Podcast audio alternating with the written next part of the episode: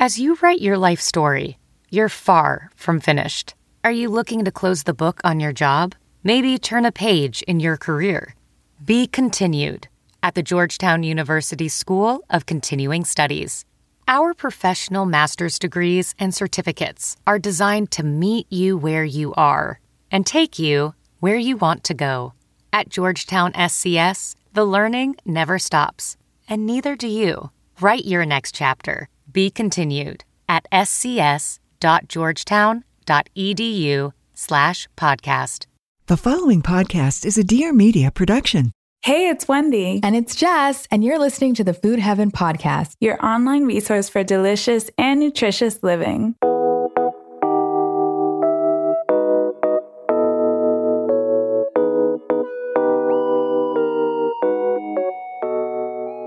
So, I want to take a quick break to talk about this week's podcast sponsor, Zola. They are the easiest way to plan your wedding and registry.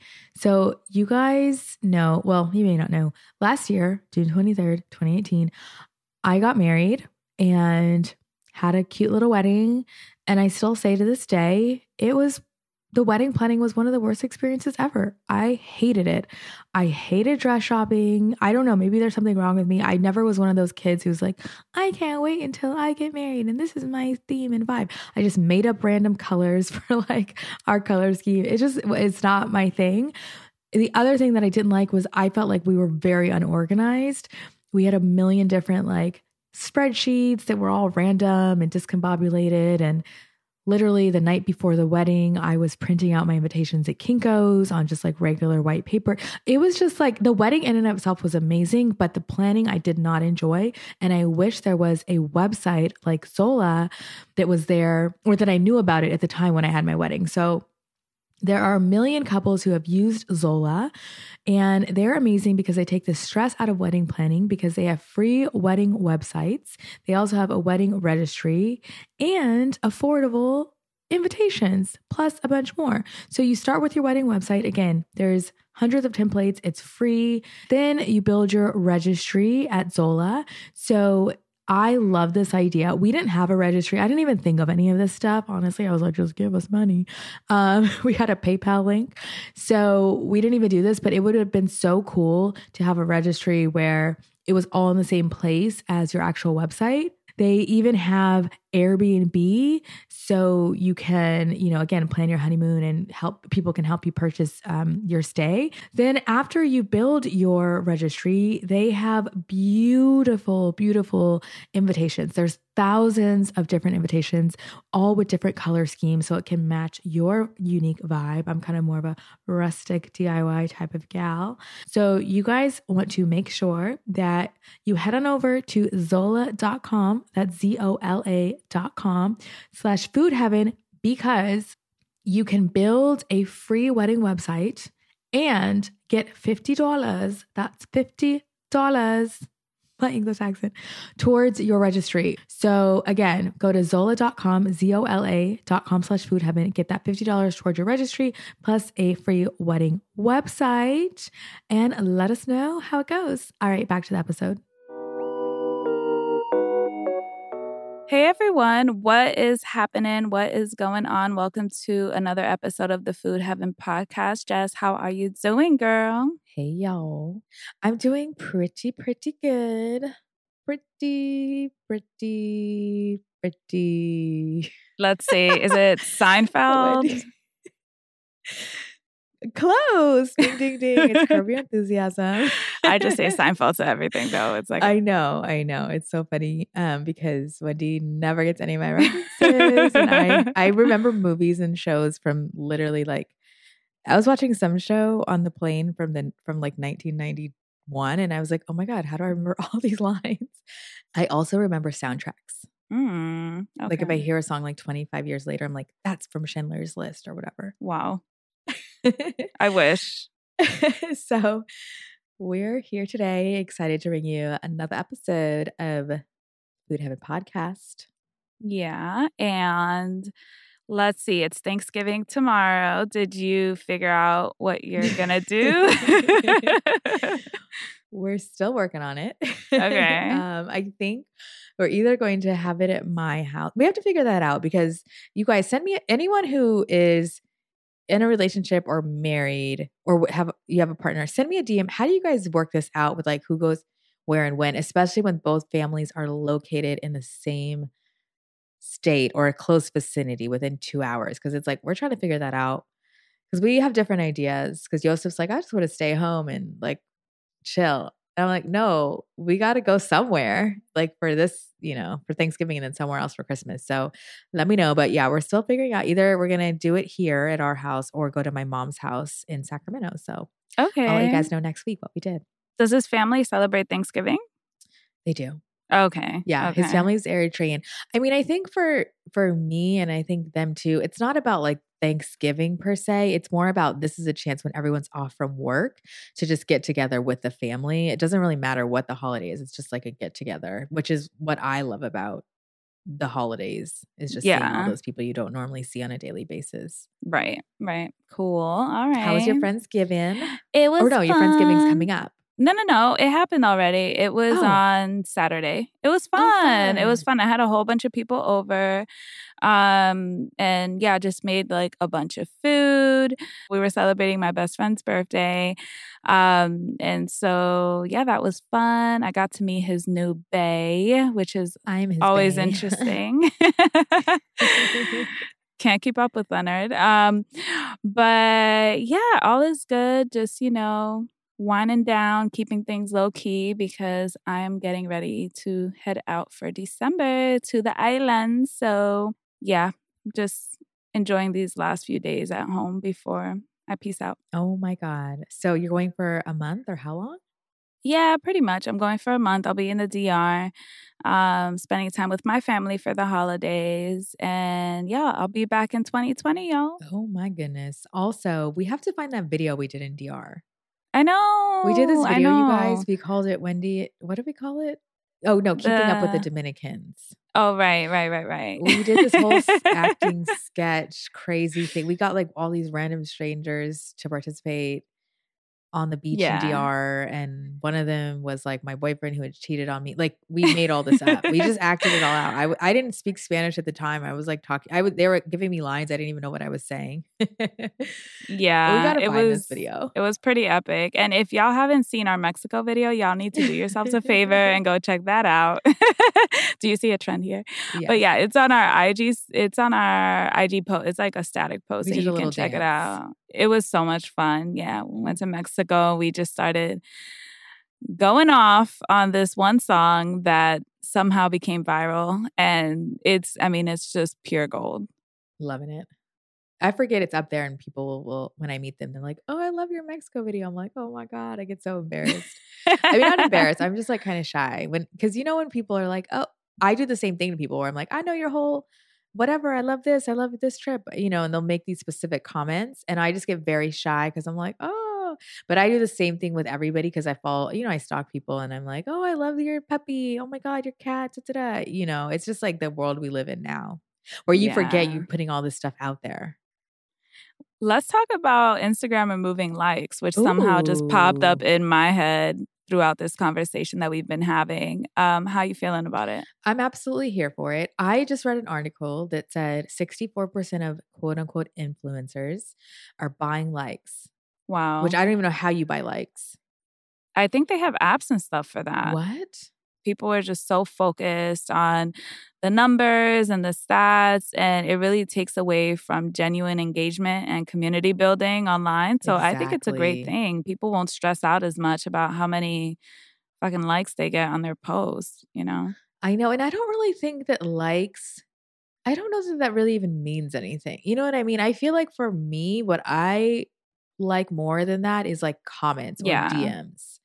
You know, because I we get like a lot of comments, a lot of DMs, and it's like you start to recognize the same people, and then I start going in on on their pages and following them, and then I'm like seeing what they're doing, and it's more of like a back and forth kind of thing versus just like clicking to like something that's like very staged and not like a yeah i feel like it promotes everything being a little more fake versus having no likes. You can have more fun and freedom just to show like real life, which I feel like Instagram is not anymore. Exactly. Yeah, I think it's a great thing. I'm excited about it. And we'll see how this changes Let's see. the game, hopefully for the better. I saw I know, I saw in the shade room. It was so funny. Do you guys follow the shade room? That's where I get my news. And um, they were saying they that Instagram was removing likes, and then all I was reading all the comments, and everyone's like, "Ain't nobody care about that," but influencers or whatever, and like they're like all these Instagram model whatever's. they, they didn't say they didn't say it that nicely, but like all the Instagram models is like freaking out right now, or Yeah. whatever, because of the likes. I guess I don't know. I'm happy for it. I feel like if you're not, if you have genuine content, and you have a genuine connection with your tribe, and you're hopefully having something of value to share, or just to you know, fun or whatever. I think that it shouldn't really make a difference. Right. Agreed. Agreed. Well, moving along. Uh hope it all works out for everyone on. IG, including ourselves. I think it's great. Right. Um, today's episode. Let's get to it. So, we're going to be talking with Eve, who's a dietitian. And this is a topic that we get so many questions about overeating and binging. Yeah, we thought this would be perfect, especially after the holidays. We did have that intuitive eating episode last week, but we know a lot of you guys hit us up saying, I still overate. I need a podcast episode about this. So Eve is perfect to talk to because she actually, we found her, she did a TED talk called Trust Your Hunger and Make Peace with Food, which we loved. The talk was about her own story of overcoming food obsession and body image issues. And she says by getting rid of diets, she learned how to listen to her body and ultimately listen to herself. And it kind of, you know, benefited other areas of her life. And so now she tries to help other people have that satisfying relationship with food where you can eat the foods that you love and not overeat and you know feel good in your body and we're going to talk with her about all of this stuff today. So some of the highlights from the conversation are she talks about why she feels like going to the bathroom isn't that much different from eating. It's a very interesting concept and i use this concept as well so she'll talk about that. She gives you her sophisticated tool for telling you how much you need to eat and when so you're going to want to know what that is. She also talks about how do you deal with accidentally binging and overeating because even if we are practicing intuitive eating and listening to ourselves, we still have some ac- accidental episodes. And the best thing she talks about is how you can get a free session with her. Literally, she is giving unlimited free sessions. I'm not even kidding to all of our listeners where she'll do a consult. I think she says th- a 30 minute consult and she gives you guys all the information at the end. So stay tuned and let's get to it.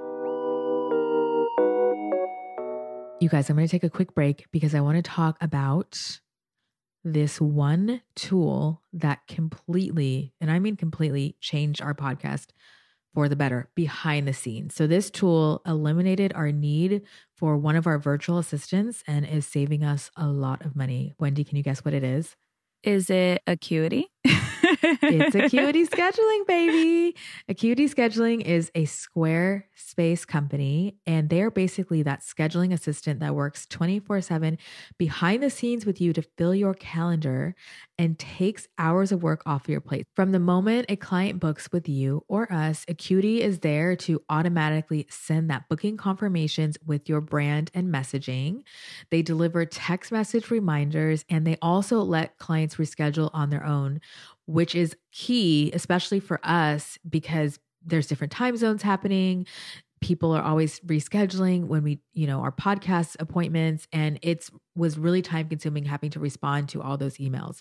They also process payments so that your day runs smoother and you're able to show up at the right time, which is what we do for this podcast. Yeah, and when Jess, Jess was the one that initially found out about Acuity, and she's always like putting me onto these plugins and apps, and she was like, "We need to get this." And initially, I was a little hesitant because I was like, "Girl, another one, like another membership." I'm like, I don't know, but I will say this has been one of the most important investments that we have made. It has definitely paid off. When clients are trying to book with you, they can view your real time availability and self book their own appointments. So it really saves a lot of time. You can use Acuity to get appointments through social media, which is really cool. So they have this Facebook business page and they also have an Instagram booking button that you can use so that your next client is only a click away from scheduling through social media platforms. I've also used this for my private practice as well. And it was so cool when I had my first client ever sign up. She booked through Acuity. I was like, this can't be this easy.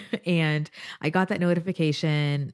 And you could even do payment plans. I mean, it's incredible. For a limited time only, you can get 45 days absolutely free. No credit card required. That's real.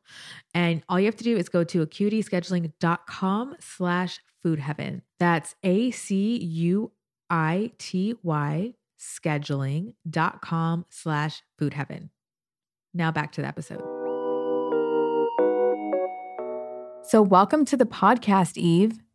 Thanks so much. I'm so honored and excited to be here. I love what you guys are all about, about the pleasure of food and all of that. So, thank you so much for having me here. You're so welcome. And whenever we have dietitians on the podcast, we, we're always curious about how they came into nutrition. So, let's start there. Talk to us about how you got into nutrition and how your relationship to food has evolved over the years.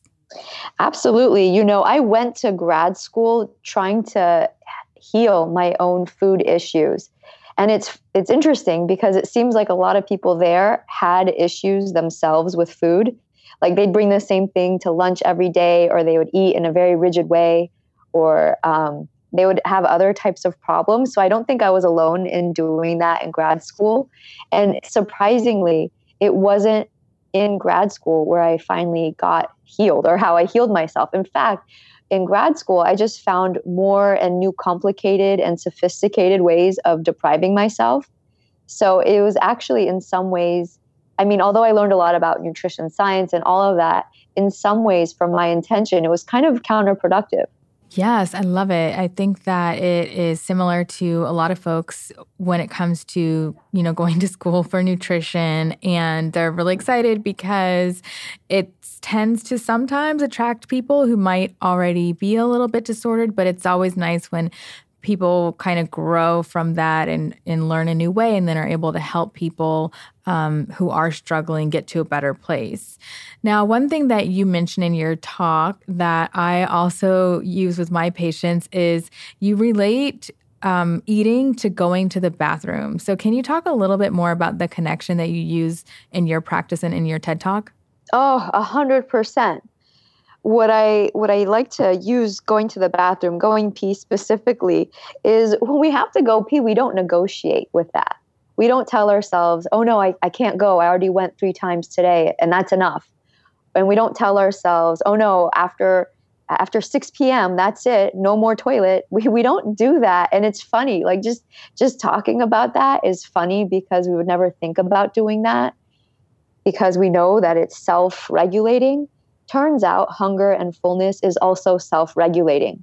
However, because of our years of dieting and our baggage around food and our body, it's almost like we forgot how to be attuned to ourselves, how to listen to ourselves when it comes to hunger and fullness.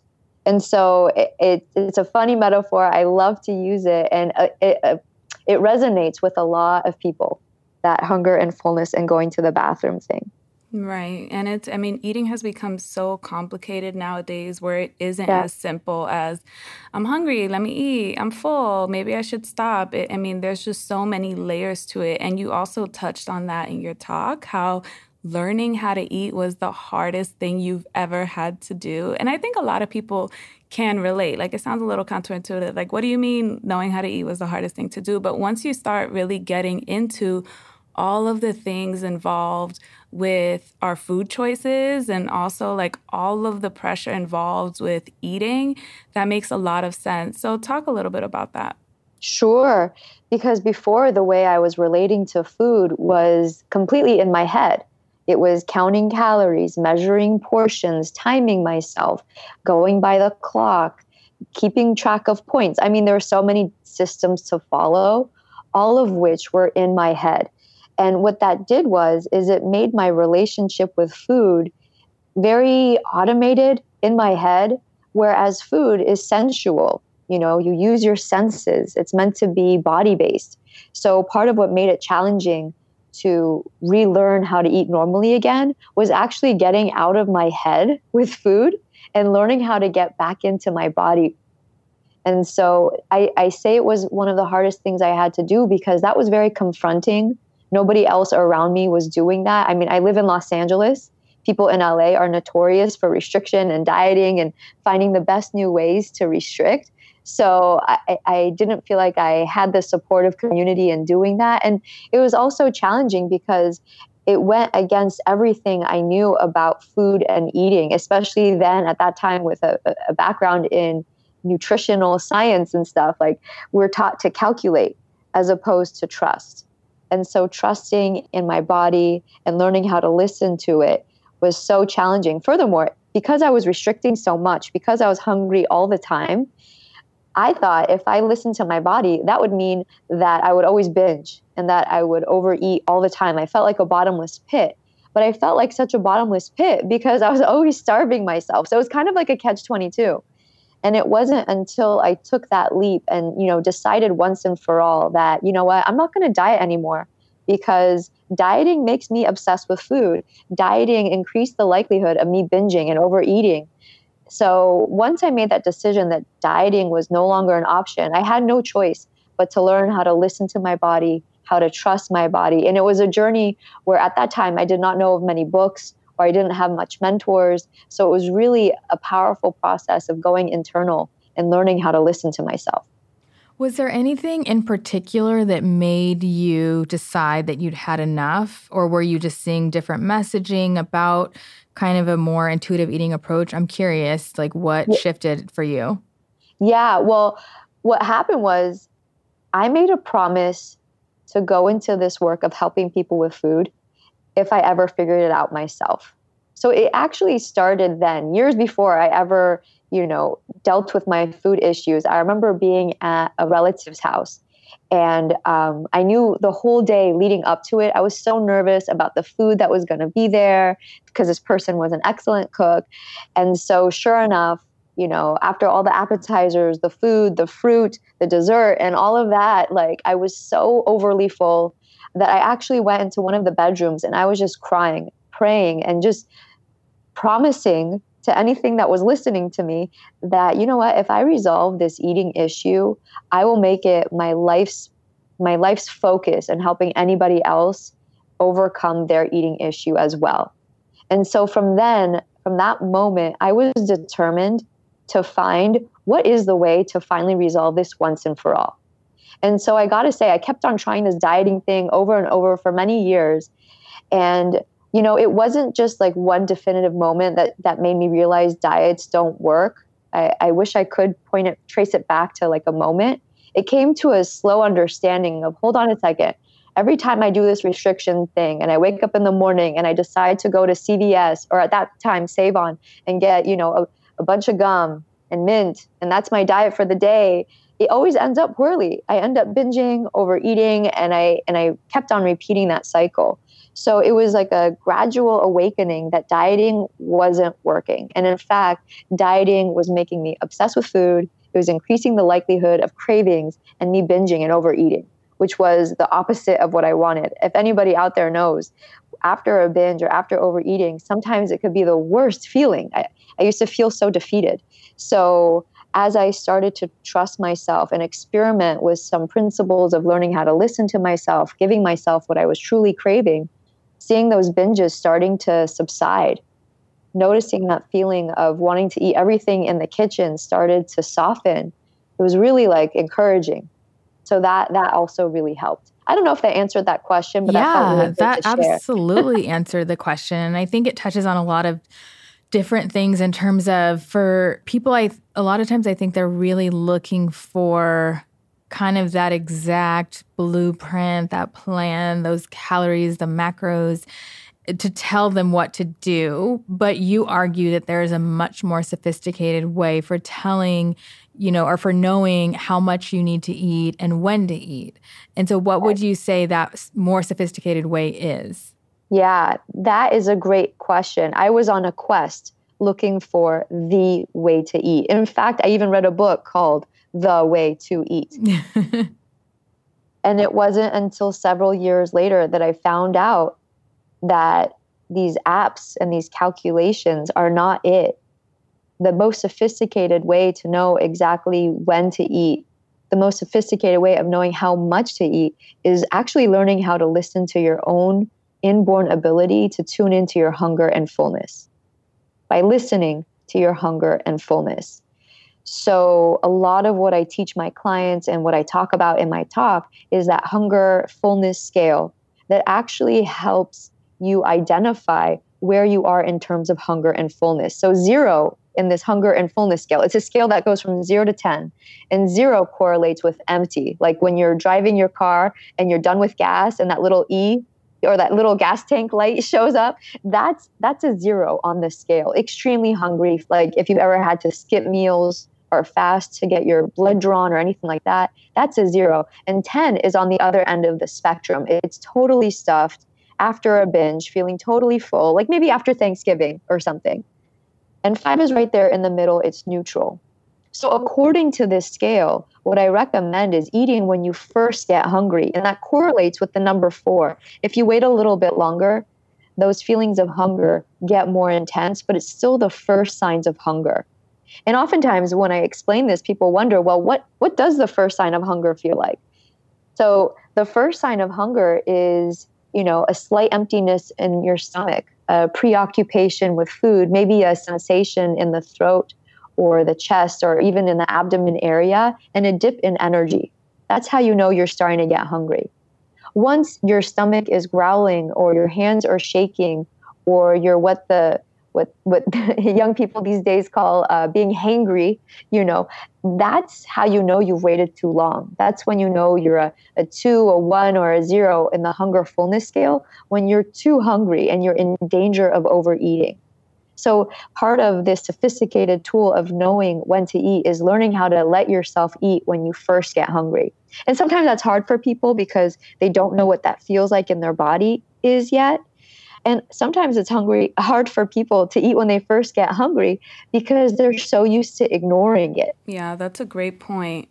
Um, because with overeating, it seems like, oops, it just kind of happened, and there's not a lot of thought that goes into like, okay, what what are the what are the patterns that are happening over and over again? And a lot of our listeners they'll um, they'll send us their questions and it's consistently overeating comes up all the time. Like i'm always overeating. I don't know what to do about it. Um, and so i think it would be great if you touch on maybe some of the predictors of overeating like things that people can start to identify to see if this is something that's um, that's happening to them or that might be leading to the overeating absolutely I mean, one of the biggest predictors of overeating is just letting yourself get too hungry. And it's not because there's anything wrong with you, it's not because you're defective. In fact, overeating when you get too hungry is actually a natural, normal, healthy human response. I don't recommend it. I wouldn't recommend getting too hungry to let that happen. But one of the biggest predictors of overeating is letting yourself get too hungry. Another big predictor of getting too hungry is deprivation, not letting yourself feel satisfied. So, what's interesting about that, when people eat ultra light, because they're not getting the nutrients they need, their body is deprived. So, they'll be in a higher likelihood of overeating. Now, this is the interesting part. If somebody is restricting, even if they are getting enough food, but they feel like they're restricting, they still may overeat because mentally they have what I call an allergic an allergic reaction to restriction. Mm. That even if they're even if they are eating adequate nutrients, if they feel like they're depriving themselves, their psychology keeps score and is like, "Hey, you made me have a salad for lunch. I want that sandwich now, or I'm going to overeat now to show you, mm. you know. Mm. But our brain might justify it by saying, hey, I was so good, so now I deserve this, or I had a hard day, so to cheer myself up, I'm going to eat this. Our, our mind has all these creative ways of making up for that perceived lack of food. But it's very fascinating how not giving ourselves enough food actually backfires in the end. I want to take a second to talk about one of my biggest weaknesses, and that is YouTube ads. I live for good YouTube ads. There's so many that I feel like I get sucked into the trap. And I have tried so many different products based on YouTube ads, including different brands of natural deodorant. Now, one thing that I am completely sick of though is brands who overpromise with all these amazing ads on YouTube, social media, but like they never deliver. I hate it because it sucks. You spend your money and it doesn't actually do what it says it's going to do. So, when this week's podcast sponsor reached out about their natural deodorant brand, I was like, you know what? I've been kind of scarred and I, I, don't know, like send us a sample and we'll try it and we'll let you know. Um, and by try it, I don't mean try it for one day. I mean try it for at least 15 days to know, does this work for my body? And by work, I mean, does it go on smooth? Does it give me a rash? Does it actually help to deodorize me? All those different things. Now, I will say, hands down, this deodorant, I was skeptical, but it actually did all of those things and more because not only does it keep you from being funky, it also has a really good smell that people have commented on saying, Hey, what's going on? Is there something new, some other scent that you're wearing? And so I get to say, Oh, it's my deodorant. And it's not one of those like overly fresh deodorant smells where it's like a fake kind of smell. No, this is like a natural scent. The one that I'm obsessed with is eucalyptus and mint, but there's so many others. And I know that customers who get native deodorant are also obsessed because they have 8,000 five star reviews, which that's a lot of five star reviews. The other benefits are that it's paraben free, it's aluminum free, it's also talc free. It contains a lot of ingredients that you can pronounce um, that are found in nature. So there's coconut oil, there's shea butter, things like that. So if you want to give it a try, I suggest you go on over to nativedeodorant.com. You can use our coupon code Food Heaven at checkout for 20% off and give it a try. All right, guys, so that's nativedeodorant.com. Use Food Heaven at checkout to get your 20% off. And let's get back to the episode.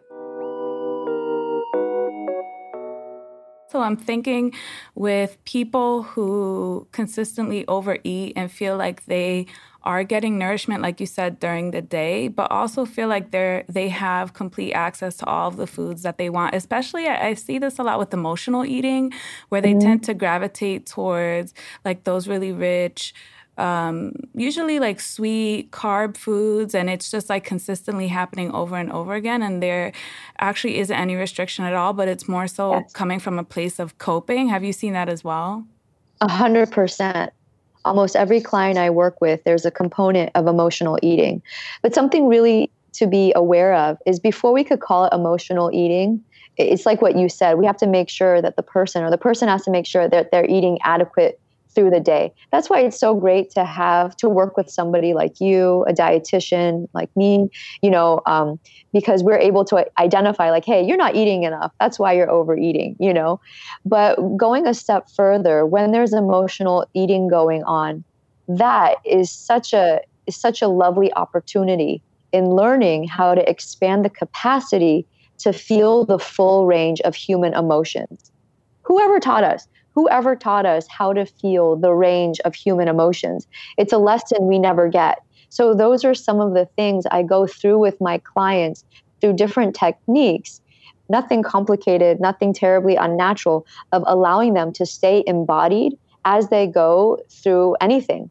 So, one of my clients was so surprised that her father in law died and her father got diagnosed with cancer in the same week. And she didn't turn to food because she knew how to handle her emotions for the first time in her life.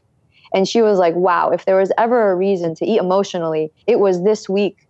And she was so proud because finally she had tools to navigate her emotions without using food. So that's why my tagline when I when I talk to people, it's learning how to have peace and ease with food in any situation, no matter what is happening in your life. So that no matter what is happening in your life part addresses knowing how to handle that emotional eating. Because another trigger for overeating could also be the food availability. I mean, if somebody doesn't know how to navigate a variety of foods in their environment, that's also a skill that needs to be developed for many people, especially like you said, because food is in abundance these days. You know, there's too much food everywhere and a nice, large, huge variety as well. So, learning how to cultivate the tool of navigating an abundance of food is also an important skill. One thing that that makes me think about is just the idea that people who tend to restrict their eating, they live more in their heads sometimes and less in their bodies. And that's been like consistent with what i see with folks and also in the, some of the trainings that i've done. So what are ways that people who are kind of disconnected and are looking for these like external you know factors in determining what and how much to eat what are some ways that that they can reconnect with their body? Oh great question this is my favorite answer to that is next time you eat you could use that as a way to reconnect with your body because there's nothing you ever do that involves more of your senses than eating. So you could use food as a sanctuary as an opportunity to become present by using every single sense. You could even list them out on a piece of paper and ask yourself hey what am i seeing that brings you back into your eyes. You know, what am I smelling? What am I tasting when I chew on this? What am I hearing? Or to prepare it, what sounds did that make? What is the texture of this as I have this in my mouth?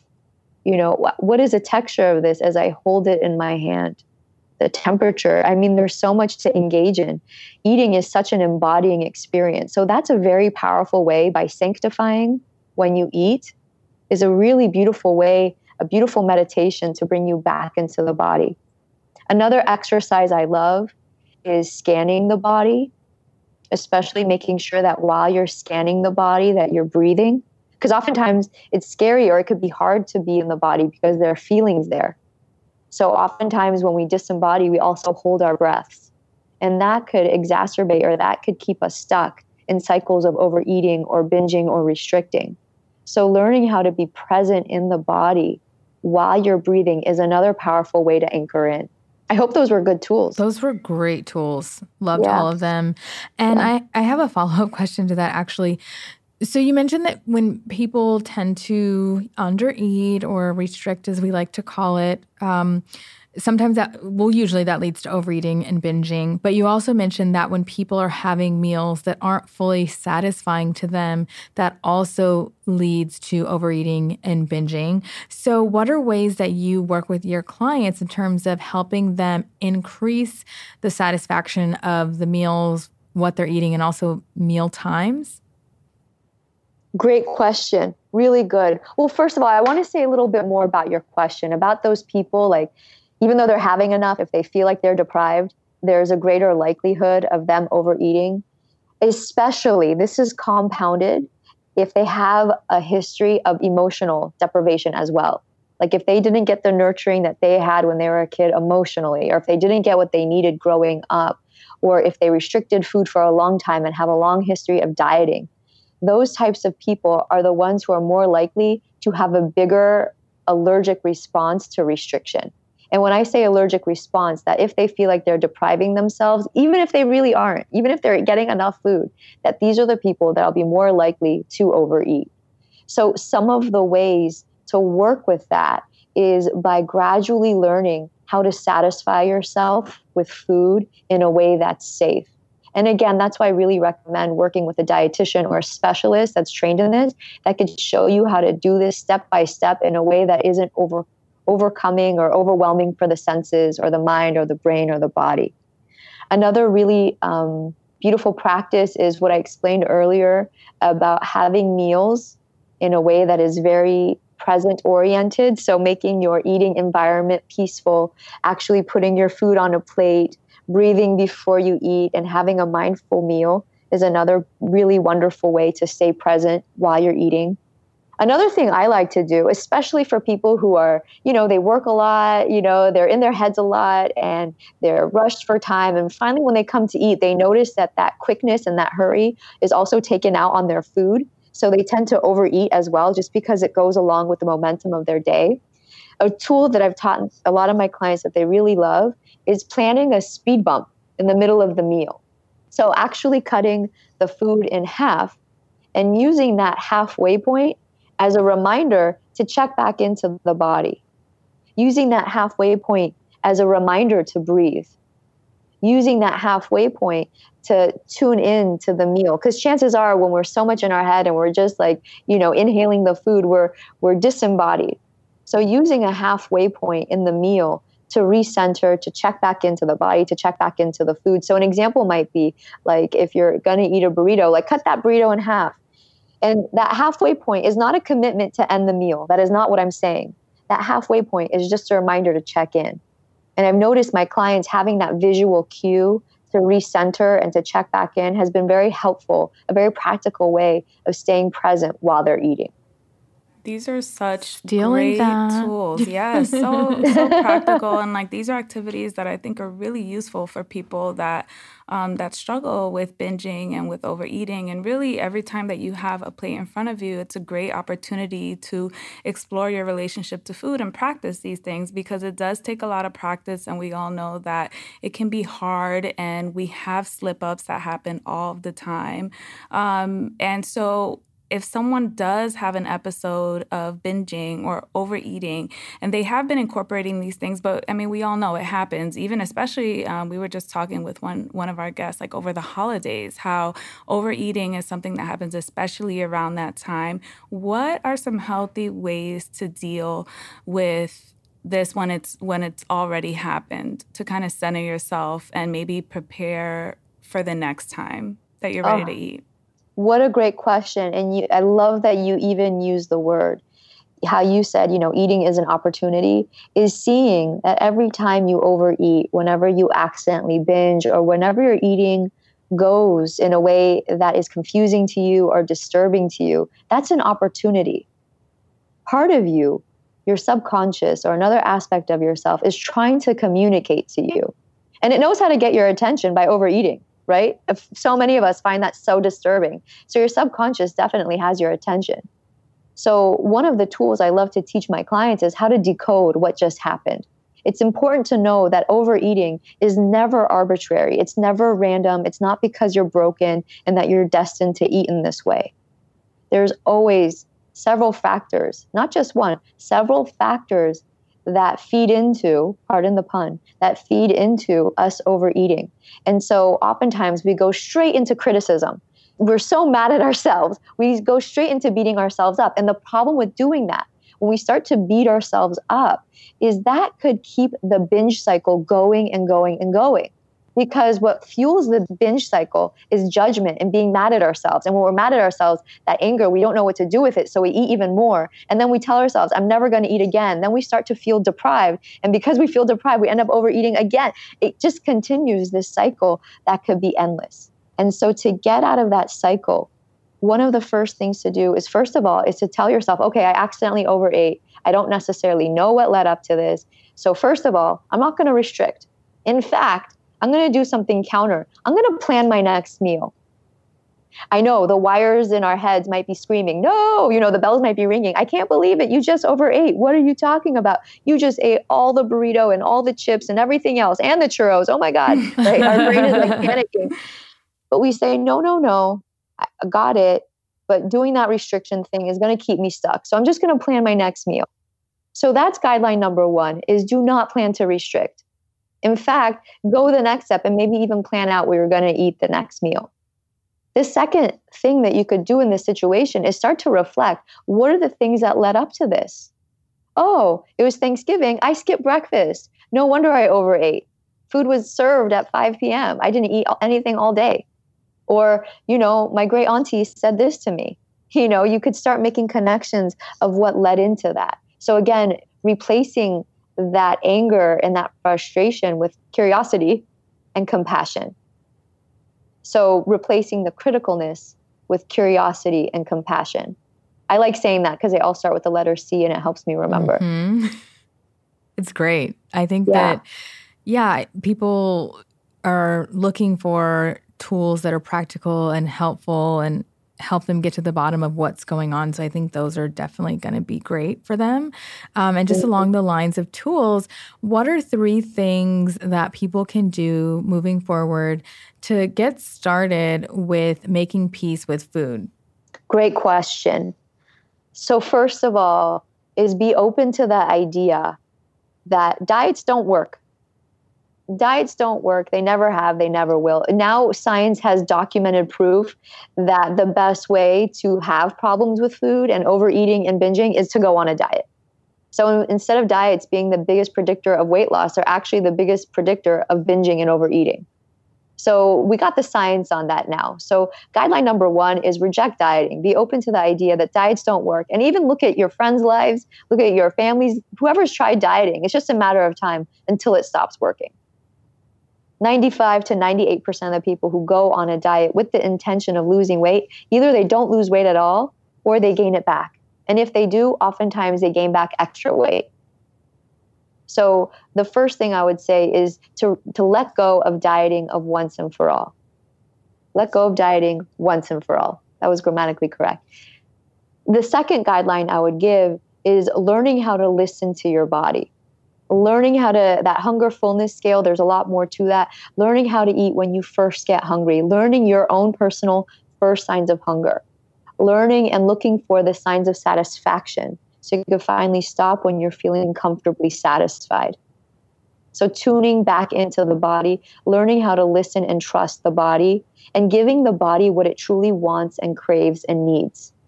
So, learning about what, you know, balanced eating looks like. What does a satisfying plate look like? We're so used to looking at diet plans or diet meals and restriction and rules. But what does nourishing plates look like? What does satisfying ourselves look like? What does tuning back into our body feel like?